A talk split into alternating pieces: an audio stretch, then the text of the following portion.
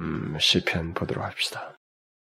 시편 3편, 시편 3편, 3절 그 중반부터 또 4절 이렇게 상반절까지 이렇게 오늘 살피게 될 것 같은데요. 우리가 3장 1절부터 4절까지 계속해서 함께 읽어보도록 하십시다. 시작.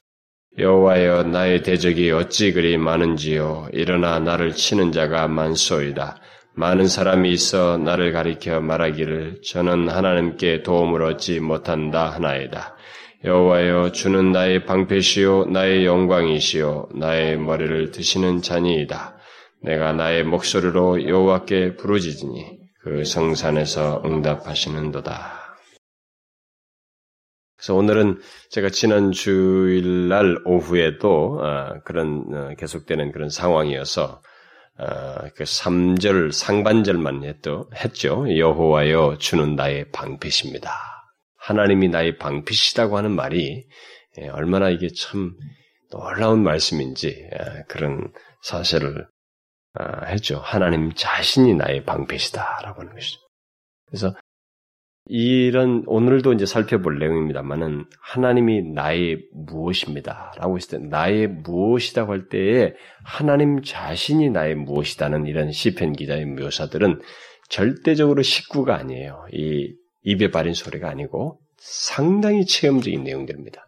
그래서 그 상당히 체험적이다고 하는 것이 어느 정도냐면 하나님 자신이 나에게 뭐라고 말, 반석이면 반석이라고 할 만, 방패면 방패라고 하는 그런 내용이 되어서 하나님 자신이 그런 분이 되시기 때문에 자신이 직면한 현실 속에서 견딜 수 있으며 또 흔들리지 않고 이렇게 힘을 얻고 또 거기서도 예, 확신을 갖게 된다고 하는 그런 내용들을 다 묘사하는 것입니다. 그래서 그런 것을 고백했던 이 다윗의 기, 다윗이라고 하는 사람의 그 또 다른 시편기도 마찬가지겠습니다만 다윗의 그런 경험을 생각하면 그런 하나님에 대한 이해를 생각하면 우리가 1절과 2절에서 보다시피 대적이 다 많고 더 계속 자기를 대적하는 자들이 많아지는데 그래서 자기를 향해서 화살이 날라오고 결국 이제 죽음이 죽음의 화살이 자기를 향하고 있는데 하나님 자신이 방패이십니다. 어? 그러니까 하나님이 뭐 방어막을 쳐줍니다. 뭐 이 막이 이 정도가 아니라 하나님 자신이 나의 방패이십니다라고 함으로써 하나님 자신 안에서 모든 것을 보는 거예요. 그러니까 이것이 현실 속에서 본다는 것을 생각해 보면 굉장히 놀라운 내용이에요.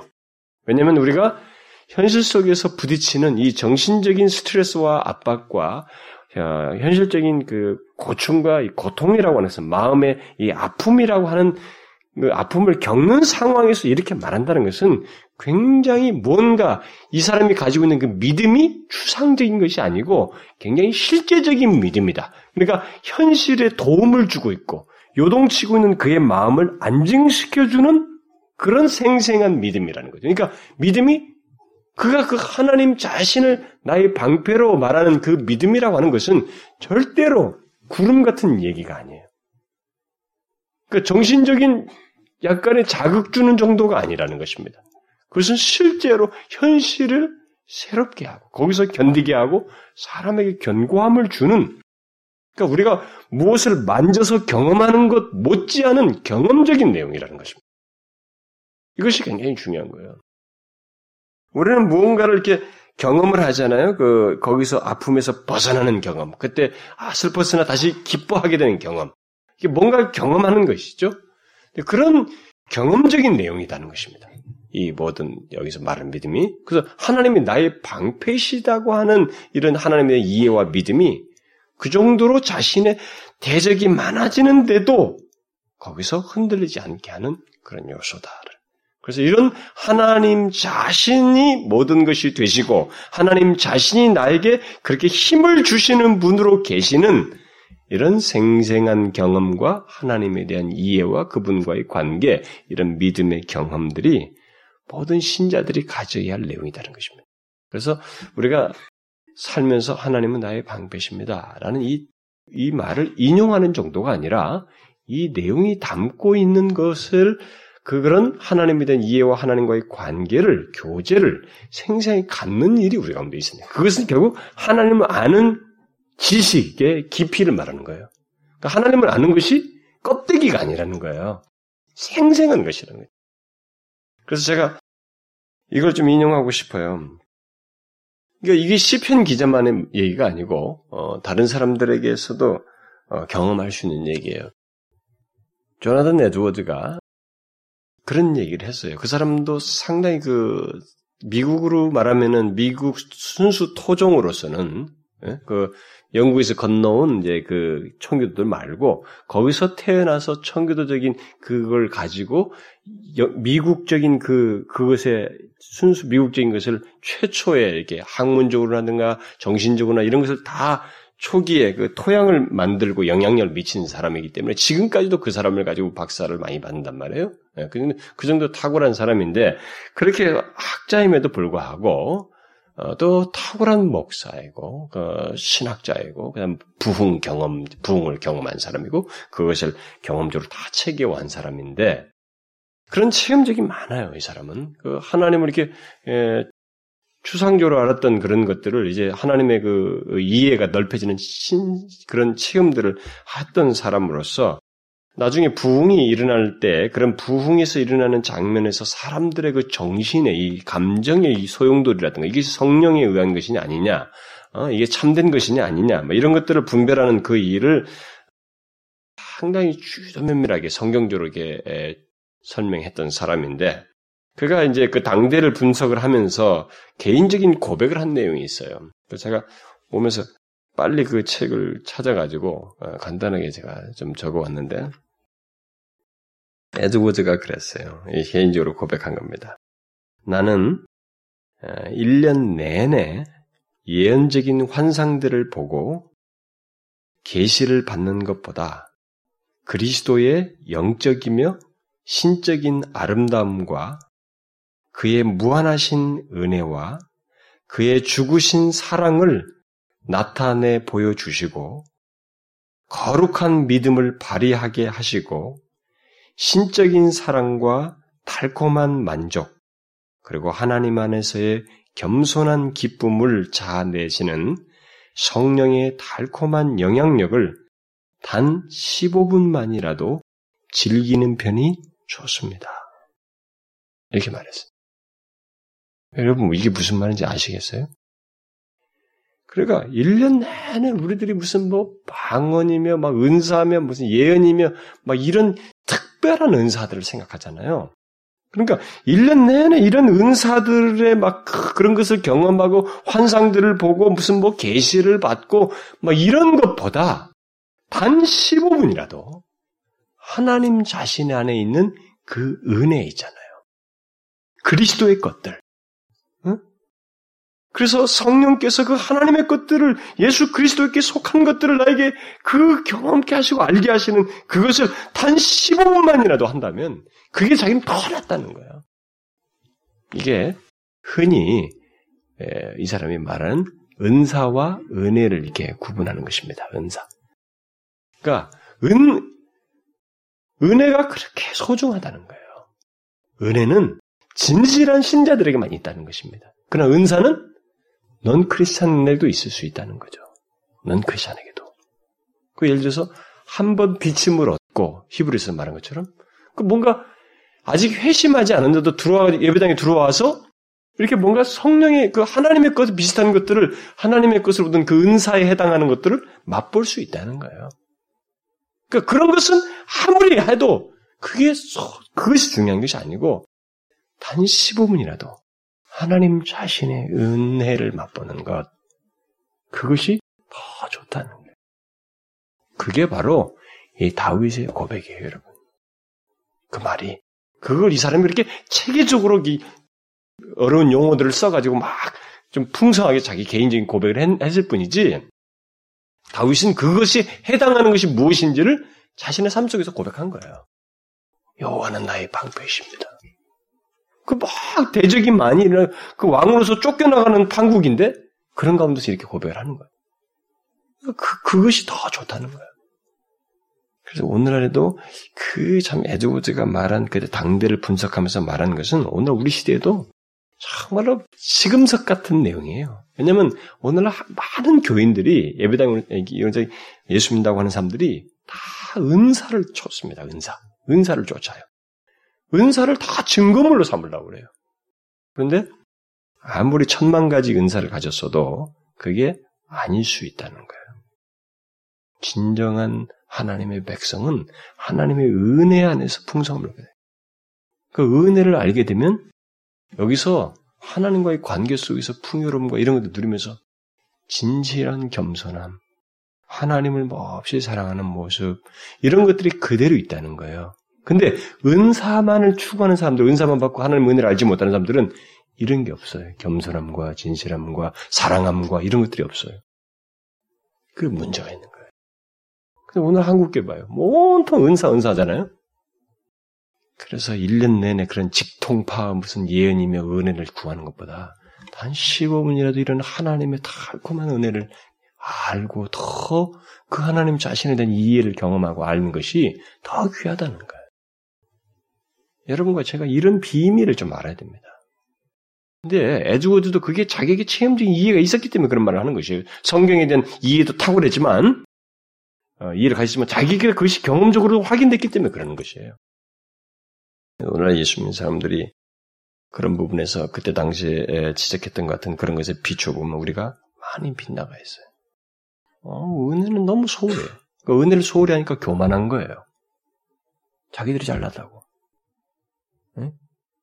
그 은사를 되게 중요시하고 그런 거 따지니까 교만한 거야. 뭐 있, 있다고 자기들이 생각하는 거야. 그래서 은사가 자기들의 구원의 징표처럼 생각하는 거야. 응? 그게 우스운 것입니다. 은사라는 것은 은혜를 풍성히 누리게 하는데 도구적인 것들이에요. 음, 플러스 요인들이에요. 근데 거꾸로 가는 거예요. 은혜는 무시하면서. 그러니까 이 교회 안에 교만함과 이 참 인간적인 모습들과 이런 것들이 말이에요. 은사는 시건 받았고 뭐 가졌다고 하는데 그런 모습이 막 득실거리는 거예요. 어, 이상한 모습이죠. 그래서 지금 다윗이 하나님은 나의 방패이십니다. 이게 뭐냐면 하나님 자신 안에서 모든 걸 보는 거예요. 그 현실 속에서. 그러니까 그런 하나님과의 관계 속에서 그분에 대한 믿음을 자기가 생생하게 알고 있다는 거예요. 그분 안에서 진짜 그 믿음이 자기에게 굉장히 현실적인 믿음이라는 거예요. 생생한 체험적인 믿음이라는 거예요. 자신을 움직이고 도와주는 실제로 삶에서 위로가 되는 믿음이라는 거예요. 그러니까 어떤 사람들은 믿음, 믿음, 그 믿음이 뭐, 그인데 이거 다뭐 무슨 도움이야? 뭐 어려운 건 어려운 거지 말이야. 믿음 가지고 되겠어? 믿음이 무슨 답이야? 이렇게 말하면 그러니까 그게 뭐냐면은 이런 걸 모른다는 거예요. 이런 세계를 모른다는 거예요. 이런 표현은 머릿속에 많이 들어서 알지 모르지만 이런 것을 고백하게 되는 그런 믿음과 하나님에 대한 이해와 그 하나님의 은혜를 소중히 여기는 하나님 자신 안에서 자신을 보는 이런 것들을 알지는 못해서 그래요. 체험된 이해가 없어서 그래요. 그런 맥락 속에서 어, 계속해서 이 사람이 이제 고백을 하는 거죠. 어, 여호와는 자기의 방패신다라고 이렇게 말한 다음에 어, 계속해서 여호와의 주는 나의 영광이시오, 나의 머리를 드시는 자니이다. 이렇게 똑같이 여호와의 하나님은 하나님 자신은 나의 영광입니다. 그리고 나의 머리를 드시는 자입니다. 이렇게 말하고 있습니다. 먼저 여기서 그가 주님은 나의 영광이십니다. 라고 이제 고백하고 있는 이 내용을 보면, 아, 우리가 이제 이런 고백을 한 음, 배경을 계속 염두에 두면서 이 본문을 봐야 되겠죠. 우리가 앞에서 보았다시피, 아, 이미 1절과 2절에서 보았다시피, 그 배경을 자꾸 생각해야 이 말씀이 뭘, 어떤 걸 말하는지 알수 있죠. 그러니까 이, 이, 이, 같은 말을 하게 된 배경은 이미 앞에 1절, 2절에서 말했다시피 그는 어, 분명히 어, 치욕스러운 경험을 하고 있는 것입니다. 왕에 있었는데 왕자에서 벗어나서 도망가는 거죠. 도망가는 상황이에요. 그러니까 이 어떤 상황이에요? 굉장히 치욕스러운 상황입니다. 어? 굴욕스럽죠. 그래서 그의 왕가는 그의 머리에서 벗겨진 채 도망치고 있는 그런 신세입니다. 지금 배경이. 그런 상황에서 그는 하나님이 그의 영광이시다고, 하나님이 나의 영광이십니다라고 이렇게 고백을 하는 거예요. 그러면 여러분 그런 상황과 이 고백이 어떻게 되게 분명히 정반대 내용이에요. 그렇죠? 그러니까 우리가 우리가 가지고 있는 믿음이 이게 죽은 믿음이냐 산 믿음이냐는 것을 보기 위해서 한번 이런 것을 그 정황 속에서 우리 현실 속에서 충분히 묵상해 볼 필요가 있어요. 응? 뭐 내가 뭐 무명한 자가 조금 망해가지고 남들에게 수치당하는 문제가 아니에요. 일대 국왕이 말이죠. 대통령이 무슨 뭐 이렇게 가지고 한다 이렇게 생각해봐요. 오늘날 대통령은 옛날의 국왕하고는 비교가 안 됩니다. 어? 오늘날 대통령은 한 100, 그 권세를 100가지 거기 플러스 100 해도 옛날에 왕권에 못 미칩니다. 오늘날 대통령은.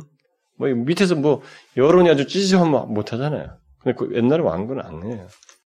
거의 절대 권력을 할 수 있는 왕이에요. 근데 그러던 사람이 좀 쫓겨 도망가고 있어요. 근데 그러면서 하나님이 나의 영광이십니다. 이렇게 말하고 있어요. 그 말은 하나님이 다윗의 영광이 되시기 때문에 되시는 한 아, 자신의 현 상태는 별 문제가 되지 않습니다. 수치거리가 될, 되지 않습니다. 뭐 이렇게 말하는 거죠. 그래서 다윗의 심중에는 자신이 지금 쫓겨 도망가고 있지만 어, 이전에 자기가 그 왕자에 있을 때 하나님이 자기의 그 영광의 근원이셨던 것처럼 현재에도 그것은 똑같습니다. 라고 하는 고백이에요. 여러분 한번 생각해 봐요. 현실적으로 보면 이게 왕자 있을 때, 그, 어, 왕위에 있을 때, 그 왕, 왕좌에 있을 그 자신의 모습 때, 그때도 그 왕의 근원은, 어, 자신의 모든 영광의 근원은 하나님이셨는데, 지금 자기가 쫓겨나가고 있지만 그 현재도 변함없이 자신의 영광의 근원은 하나님이시다. 이렇게 말하고 있는. 그러니까 이렇게 바라볼 수 있고 하나님 안에서 보고 믿을 수 있다면 사람에게 어떤 결과가 야기될 수 있는지 한번 생각해 봐요. 굴욕스럽다고 남들이 말하는데도 자기가 굴욕감을 그렇게 크게 안 느낄 수 있는 거예요. 왜냐면 저기 앉아 있을 때나 여기 있을 때나 하나님은 여전히 나의 영광의 근원이시거든요. 그 문제가 안 되는 거예요. 그러니까 우리들이 저도 뭐 아주 그 성질이 더러워서 그런 면에서는 이렇게 막 자존심 상하고 막 못 견뎌하고 그러지만은 그냥 그런 맥락에서 하나님께서 하셔서 되는 이 영광의 근원이 하나님이시라는 것 안에서 내가 처하는 굴욕스러운 상황들을 다 생각하고 또 높았을 때나 낮았을 때 그 상황을 다 생각한다면 이 차이에서 내가 그렇게 고통받지 않을 수 있다는 거예요. 그렇게 그렇게 뭐, 뭐 망가질 정 망가질 그, 것은 아니라는 거예요. 뭐 끝난 것도 아니고, 응? 그게 아니라는 거예요. 여러분 이런 맥락 속에서 어, 볼때 우리 자신에게 지금 현재에서도 과연 하나님이 이 다윗이 고백하는 것처럼 자신의 영광이다고 영광이 근원이시다고 말하는 것처럼 여러분과 저에게 있어서도 하나님이 과연 그런 분이신지 우리는 한번 물어볼 필요가 있어요. 어떻습니까, 여러분? 하나님이 우리의 영광과 명예의 근원이 되십니까? 여러분 잘 보세요. 추상적으로 그냥 쉽게 대답하지 말고 나의 영광과 명예의 근원이 하나님이시냐는 거예요. 그런가요? 한번 봐요, 여러분. 왜 이런 질문이 제가 추상적이지 않도록 한번 해보라고 하냐면은 우리들의 영광의 근원은 내가 그동안에 이뤄놓은 경력, 업적, 지식, 배경, 뭐 이런 것들이 굉장히 크게 비중 차지한단 말이에요. 예? 그걸 위해서 뭐 거의 목숨 거다시피 하면서 쌓아오고 또 그것을 붙드는 경우가 굉장히 많단 말이에요. 특별히 항상 또 실제로 하나님이 나의 영광이 근원이신가라는 거예요. 그 왕자에 있을 때도 그렇고 이게 쫓길 때도 그렇고 모든 면 항상 하나님이 나의 영광이 근원이신가. 어떤 사람들을 보게 되면 이게 뭐 그런 게 있죠. 어, 나 나의 영광은 뭘까? 나 나를 이렇게 부추기고 나를 높일 수 있는 것은 무엇일까? 예? 여러분 한번 자신에게 한번 질문해 봐요. 나를 높이고, 그 다음에 나를 그나마 다른 사람들에게 내세울 수 있고, 나의 명예라고 할 수 있고, 나의 영광이라고 할 수 있는 게 무엇일까? 그게 뭘까요? 그럼 나를 잘 보면은 내 자신을 판단해 보면, 그래도 내게 자랑할 것이 있다면 이거지. 이런 거 있잖아요. 그동안 내가 성장한 것이 있고, 우리 출신 가문이 있고, 배경이 있고, 내가 사회적인 지위가 있고, 뭐 이런 거, 경력, 지식, 뭐 그런 거 있을 수 있잖아요. 여러분, 그럴 수 없어요? 있잖아요. 자기를 한번 그렇게 질문한다면, 실제적인 면에서. 아, 나는 그래도 이런, 이런, 이런 것을, 그나마 뭐, 나는 지금까지 성장해 오면서 이런, 이런 것이 있었으니까. 그러니까 나를 부추긴다면, 부각시킨다면, 그런 내세울 거, 이거. 나에게는, 여러분, 그런 게 있거든요. 이렇게 음, 어떤 사람들 보면은 같이 객관적인 평가를 못 받아들이고 자기가 볼 때 자기 자신은 아 그래도 나는 객관적으로 볼 땐 당신이 요요요요 좀 이게 이것이 아닌 것 같다고 오히려 이쪽인 것 같다. 근데 아 기분 나쁘다 이게 내가 나는 이게 정말 그래도 잘할 수 있고 못지않고 잘하는데 나는 그게 오히려 장점이라고 생각하는데 이렇게 자기에 대해서 뭔가 있단 말이에요. 말하고 싶고 자기를 나에게 있어서 영광이 뭐냐라고 할 때 꺼낼 수 있는 게 있단 말이에요. 그게 하나님이에요, 여러분. 여러분 잘 생각해 봐요. 실제적인 면에서 그리고 항상 그러냐는 거. 왜 이런 질문을 하느냐면 이 사람은 평범한 사람도 아니고 왕이었습니다. 그런데도 불구하고 이것이 그에게 실제적인 내용이었어요. 생생한 내용이었습니다.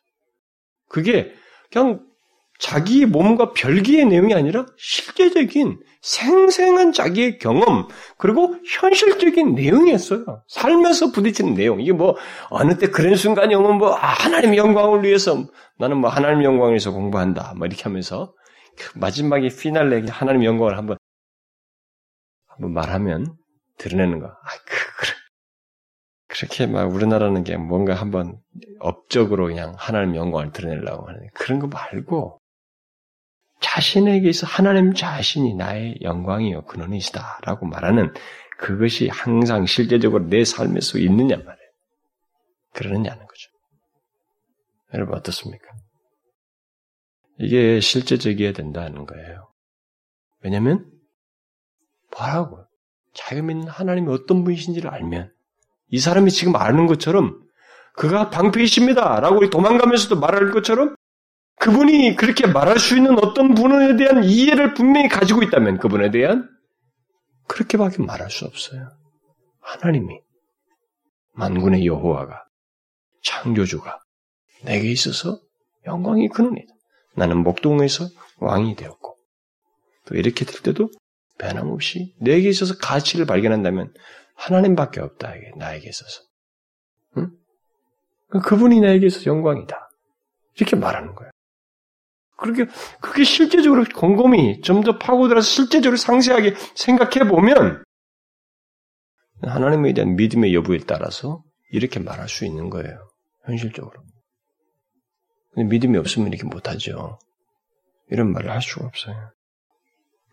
그래서 우리가 어려울 때 고통 가운데 있을 때 사람들이 아, 여러분들을 업신여기고 그야말로 정말 모든 것을 짓밟는 듯한 그런 경험들을 하게 될 때 또 하나님께서 아, 여러분의 그 영광이 되심을 이렇게 아, 뭐 믿기보다는 그냥 다른 면에서 그 여러분들이 취급당하고 또 무시당하는 이제 그래서 뭐 정말 하나님에 대한 의식이라든가 이런 것도 거의 없이 이렇게 막 비참해지는 그런 상황에서도 그래도 나는 어떤 상황에서든지 하나님이 나에게 있어서 가치를 말한다면 나보다도 나와 관계를 가신 하나님이기 때문에 하나님이 나의 영광이십니다. 그분이 나의 모든 것이 되십니다.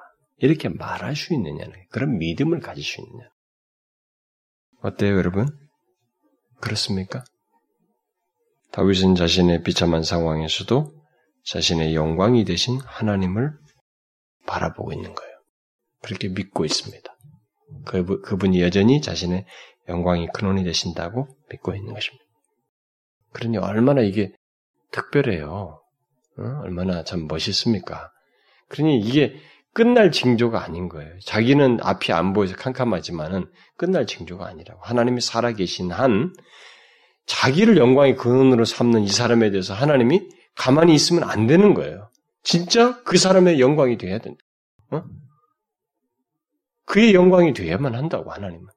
결국 그걸 드러내셔야 돼. 그렇게 믿고 있으니. 그렇지 않겠어요? 그럼 나중에 왕위로 복귀하잖아요. 이 고백이 거짓이 아니라고. 여러분과 제가 하나님을 그렇게 고백할 수 있기를 원합니다. 예? 우리가 살면서. 나라는 존재를 생각해 볼 때 뭘 가치를 보겠냐, 이게. 나의 명예와 영광을 뭘 볼 수 있겠냐, 그게.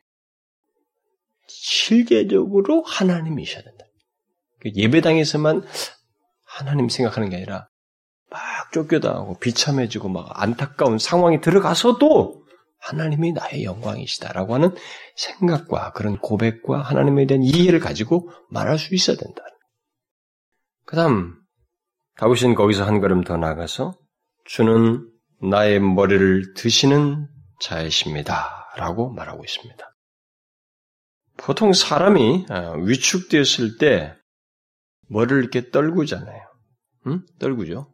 머리를 떨구는 것처럼 다윗은 자신의 상태가 이렇게 비참하게 왕에서 쫓겨나서 도망가는 상황이니까 그렇게 어렵고 고통과 환란 가운데서 또 막 그야말로 슬픔과 비탄 속에서 머리를 떨구는 자이야 하는데 어?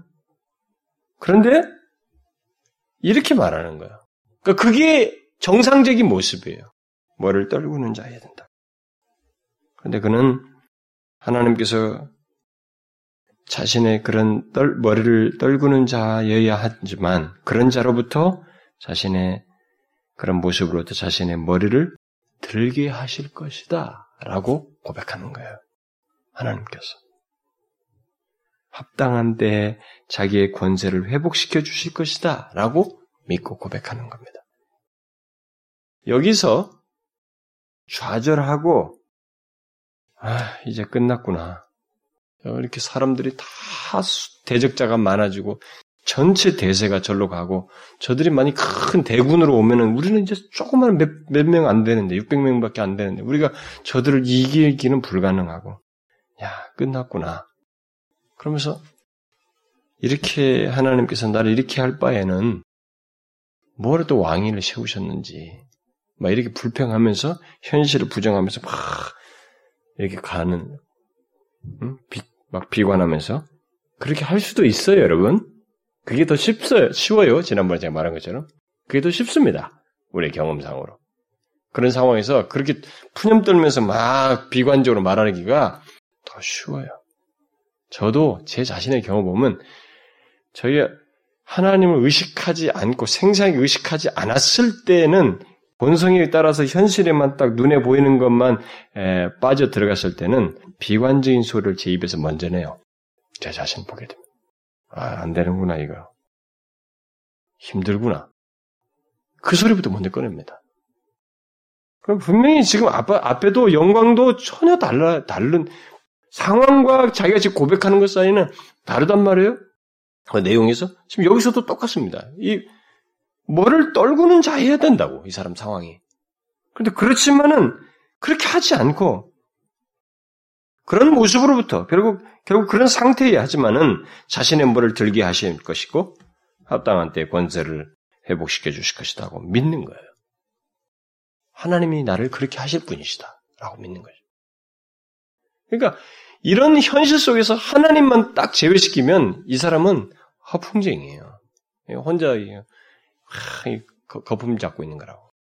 어? 비현실적인 얘기 혼자 중얼중얼대고 있는 거라고요. 그런데 능히 그렇게 하실 하나님을 알고 경험했고 그가 자기를 올려놨고 또 앞으로도 하실 분이시라고 하는 하나님에 대한 이해가 선명하기 때문에 이렇게 말하는 거예요. 그래서 다윗의 이런 생생한 경험 속에서 볼 때 하나님만큼 현실적인 것이 없어요. 제가 항상 얘기하지만 하나님만큼 우리가 돈이 현실적이라고 생각하는데 사실 돈, 명예 이런 것들이 현실적으로 생각하고 우리 거기에 목숨을 걸고 그 눈에 보이는 그것을 위해서 몸부림을 치지만 성경이 증거해주는 뚜렷한 사실 하나는 그리고 이 시편에서 다윗 같은 사람이 증거해주는 분명한 사실은 하나님 자신만큼 우리의 현실에 완벽한 답은 없다는 거예요. 완벽한 답은. 그분이 가장 현실에 답이라는 거예요. 얼마나 현실? 머리 떨고 해야 되는데 이게 이게 현실이에요. 근데 들게 하실 것이다는 거예요. 누가? 하나님이. 하나님이 현실을 그렇게 하실 수 있다는 거예요. 여러분, 우리들의 현재 상태를 한번 보세요.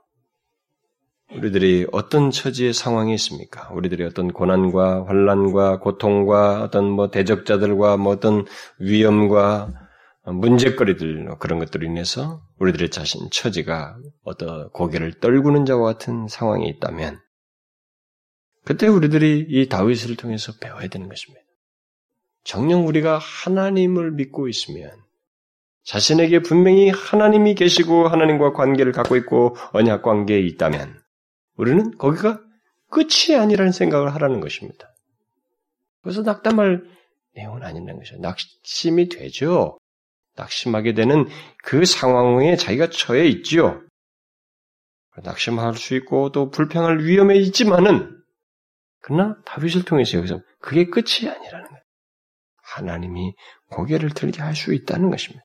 들게 하시 하나님이 계시다는 거예요. 그분을 그 현실 속에서 믿으라는 것입니다. 그분을 신뢰라는 거예요.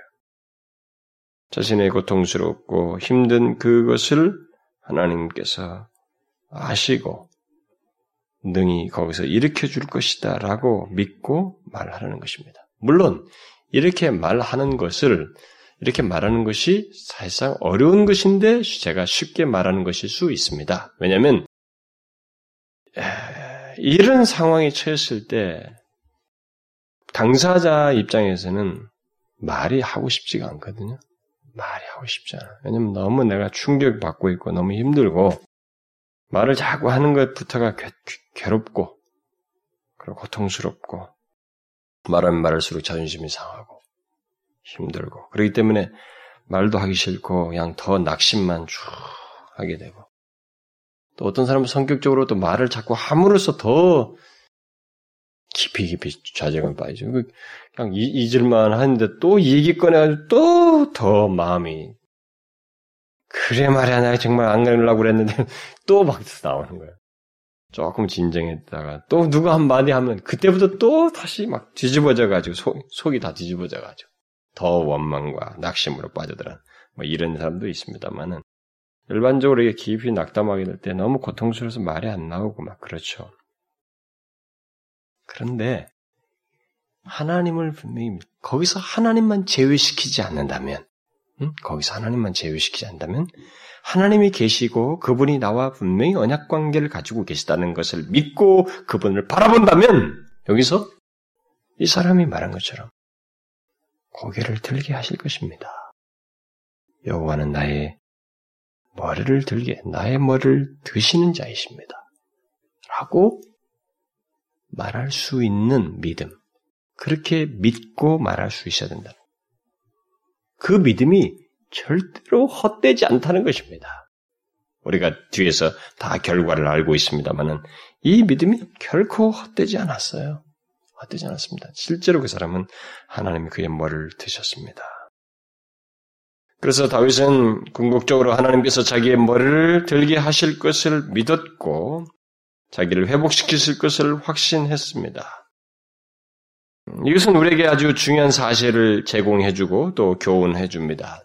그것은 어려울 때마다 아, 우리 주변에 내가 처해 있는 그 아주 답답하고 힘든 그 대적과 반대와 비방과 어, 고난과 고통과 극심한 비탄과 슬픔에 있을 때마다 그것을 말로 해결하려고 하기보다 또 사람들을 통해서 해결하려고 하기보다 하나님을 그 자신이 처한 상황의 문제의 가장 큰 해결자로 바라보고 그분이 나의 머리를 들게 하실 분이시다라고 하는 믿음을 두면 이건 결코 헛되지 않는다는 것입니다. 근데 우리는 하나님을 제외시키고 말로서 해결하고 싶어 하는 쪽이 더 쉬워요. 우리가 더 익숙해 있습니다. 근데 그거 극복하는 게 여러분 중에도 경험이 있으시겠습니다만 저도 경험이 있는 사람이고 그게 그렇게 쉽지가 않습니다. 말로 해결하려고 하지 눈에 보이지 않는 하나님을 꼴떡같이 믿으면서 그분이 뭐를 들게 하실 것이다 라고 하면서 믿고 그 상황을 바라보기가 쉽지가 않아요. 근데 그 쉽지 않은 것은 왜 쉽지 않냐면 믿음의 문제이기 때문에 그렇습니다. 믿음. 이게 믿음의 문제이거든요. 그 제가 헌상 문제도 자꾸 믿음의 문제란 말을 돈 문제가 아니다. 그건 믿음의 문제다 이런 말을 자꾸 하는데 왜 사, 돈 내면서 벌벌 떱니까? 왜 사람이 헌금하면서 그게 돈 문제가 아니거든요. 왜 그것이 싫어요? 왜 힘듭니까? 뭐 하나님을 섬기는데도 왜 그게 좀 마음에 그 힘을 쓰는 애쓰는 요소가 왜 안 나옵니까? 그게 다 믿음의 문제예요. 믿음. 뭐 한번 으쌰으쌰 하는 행동을 합니다. 뭐 이게 한번. 그러나 시간만 조금만 지나보면 믿음에 의한 것이냐, 분위기와 이 한번 띄워주니까 하는 거냐, 다른 것이에요. 이게 믿음이거든요. 음? 그래서 참된 믿음을 가졌느냐, 어? 거짓된 믿음을 가졌느냐, 또 어린 믿음을 가졌느냐, 어떤 장성한 믿음이 있느냐라는 거 하는 것이 바로 이런 데서 이제 드러나게 되는 것입니다. 살아계신 하나님을 실제로 믿는 사람, 참으로 어, 믿음이 있는 사람은 바로 그런 상황에서 자신의 믿음의 증거를 이렇게 드러낸다는 거죠. 하나님께서 해결하실 것이라고 믿는 거예요. 그가 뭐를 들게 하실 것이다 라고 믿는 거예요. 그러니까 이게 어렵거든요. 현실 속에서는 정말로 어려워요. 왜냐면 대세가 저쪽으로 다 기울었는데 뭐 언제 나를 하나님이 나를 이렇게 세운단 말이에요. 현실적으로 이게 불가능해 보이는데 앞이 탁 막막한데 이게 믿음이에요. 그에게 이 믿음에는 이 믿음은 바로 하나님이 그분 그그 그 내용의 중심에 있다는 거거든. 그래서 다윗은 하나님께서 자신의 뭐를 들게 하실 것을 믿는 믿음을 그렇게 드러냈습니다. 그러나 예수를 믿으면서도 실제로 이제 그런 믿음을 드러내는 것은 뭐 어려울 수 있죠. 왜냐면 초기부터 단숨에 되는 게 아니니까. 이게 뭐 예수 믿자마자 예배당 오자마자 딱 이렇게 되는 거 아니거든요. 단숨에 되는 것이 아니어서 그렇지만은 그러나 믿음은 그 길을 드러내요. 이 방향을 드러냅니다. 그래도 하나님밖에 없습니다. 하나님을 알게 됐으니까 하나님이 너무 큰 분이고 너무 그분이 모든 것에 답이 되실 수 있는 분이시라는 것이 보여지기 때문에 그래도 거기서 답을 얻으려고 한단 말이에요. 거기까지 오기까지 좀 시간을 들지 끄는 사람이 있지. 어떤 사람은 짧은 시간 만에 그 결론에 도달하고 어떤 사람은 시간을 더 끌다가 그 결론에 도달할 수 있지만 진정한 믿음을 가진 사람은 결국 그 결론에 도달한다는 거죠. 그래서 하나님 안에서 답을 보려고 한다. 뭐를 들게 하실 것이다라고 믿는다는 거죠. 사절은 다음 시간 하고 여러분 우리가 이 사실을 이렇게 음, 명심을 하도록 합시다. 하나님이 나의 어떤 분이시냐. 그래서 내가 하나님이 어떤 것을 하나님이 우리에게 있는 어떤 것들 하나님께 속한 어떤 은사들, 뭐 이런 것들을 많이 갖는 것, 그런 것들을 가지고 자기를 치장하고 자기가 뭐가 된 것처럼, 그 자기가 굉장히 뭐 특별한 사람인 것처럼 이런 것에 몰입하기보다, 그런 것에 열심을 내기보다, 자신이 살아가는 삶의 현장 속에서 항상 하나님이 나의 어떤 분이신지에 대한, 그야말로 그분 안에서 모든 것을 볼 수 있는, 어려운데도 방패이신 걸 보고, 영광이 빼앗겨진데도 하나님 자신 영광의 근원으로 보고 뭐를 떨구는 상황인데도 여호와께서 나의 뭐를 들게 하실 것을 보면 이런 하나님 자신에서 답을 보고 그분을 신뢰하는 이런 믿음, 그 관계, 이런 은혜에 더 우리가 마음을 쏟자. 그걸 더 알기를 구하자는 거예요. 그리고 실제로 은사보다 은혜의 갈망을 다 갖는 사람들은 이런 데서 가치를 발견하고 하나님과 교제를 하고 은혜를 소중히 고 맛보는 사람들은 앞에서도 말했다시피 겸손해요. 겸손합니다. 내 은사만 은혜를 모르고 은사를 소중히 여긴 사람들은 겸손이 없어. 아, 너무 자기에게 뭐 있는 걸 이렇게 은사라고 하는 것들 그렇게 자랑하고 들춰내고 난리쳐요. 그런데 그것은 겉모양 문제가 아니고요. 사람들 앞에서는 막 겸손한 그런 문제가 아니고 그래 해도 속에는 그냥 교만 덩어리 가득 찬 사람도 많이 있기 때문에 아, 그, 그 사람에게 쏟아져 나오는 사고 방식과 표현과 말과 행동과 이 모든 것 속에서 그럴 수 있단 말이에요. 그러니까 여기서 다윗이 말하는 좀 자신이 처한 상황에서 하나님의 나의 무엇입니다. 이렇게 하나님 자신 안에서 그 그분 안에서 은혜, 그분의 은혜 안에서 모든 것을 보는 관계를 가졌을 때는 당연히 겸손해져요. 그리고 모든 것, 자신의 가치는 모두 하나님이고 그분의 은혜라는 생각이 결론이 너무 선명하기 때문에 자기를 드세우기가 좀 어려워요. 우리가 무지몽매해가지고 잠시 잊어가지고 또 교만 떨 수 있는데 그래도 이런 은혜 안에서 항상 거하는 사람은 또 다시 그분의 은혜를 높이고 그것에 의존하면서 겸손해집니다. 여러분, 여러분과 저에게 있어서 하나님이 어떤 분이십니까? 이걸 항상 잊지 마세요. 나의 항상 소유격을 붙일 수 있어야 됩니다. 나의 방패셔요. 나의 반석이십니다. 나의 영광이십니다.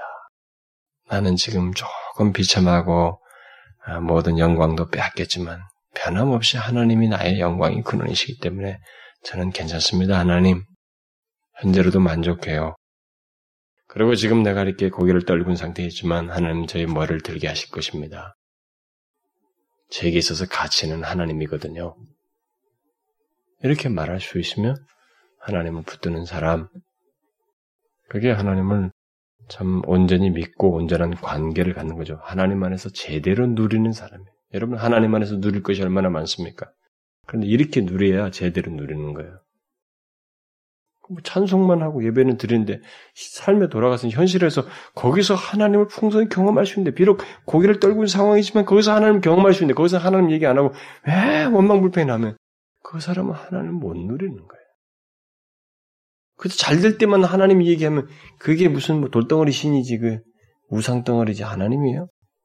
아니란 말이에요. 우상 숭배하는 거지 그것은. 여러분 아시겠죠?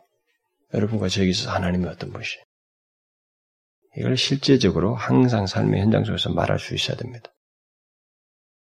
이렇게 생생한 하나님에 대한 이해와 고백을, 믿음의 고백을 갖기를 원합니다. 그리고 아까 말했다시피 믿음이 있어야 돼요. 응? 여기서 듣고, 어, 그래? 나 그렇게 한번 해봐야지.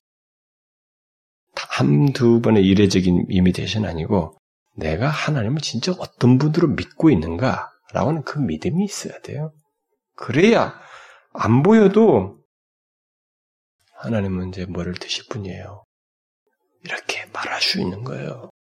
그거 없이 이런 고백 억지로 하면 그건 말뿐이죠. 금방 다시 속이 뒤집혀가지고 하나님이 오고 나발이고 없다고 막 이른다고.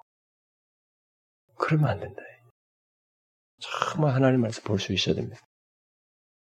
이것이 우리에게 말할 수 없는 줘요. 여러분, 바울이 감옥에서도 말할 수 없는 위로가 되는 것은 다 하나님 자신 안에서 모든 것이 보여서 그래요. 보니까 그래. 아, 이 정말 하나님.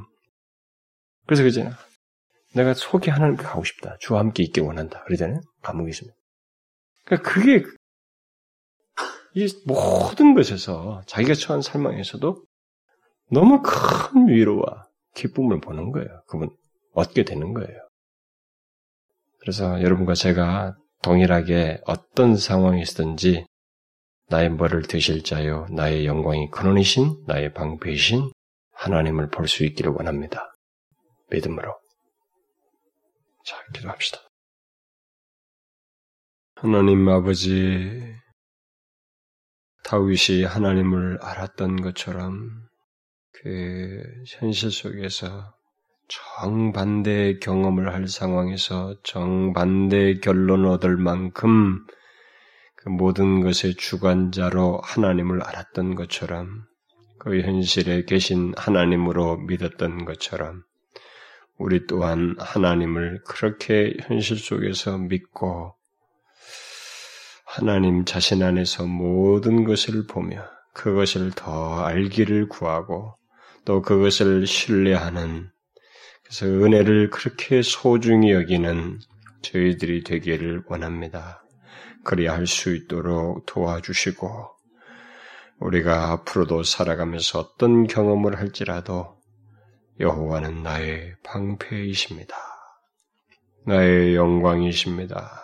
나의 머리를 드실 자이십니다. 라고 동일하게 믿고 말할 수 있을 만큼 하나님을 알고 신뢰하는 저희들 되게 주옵소서. 예수 그리스도의 이름으로 기도하옵나이다. 아멘.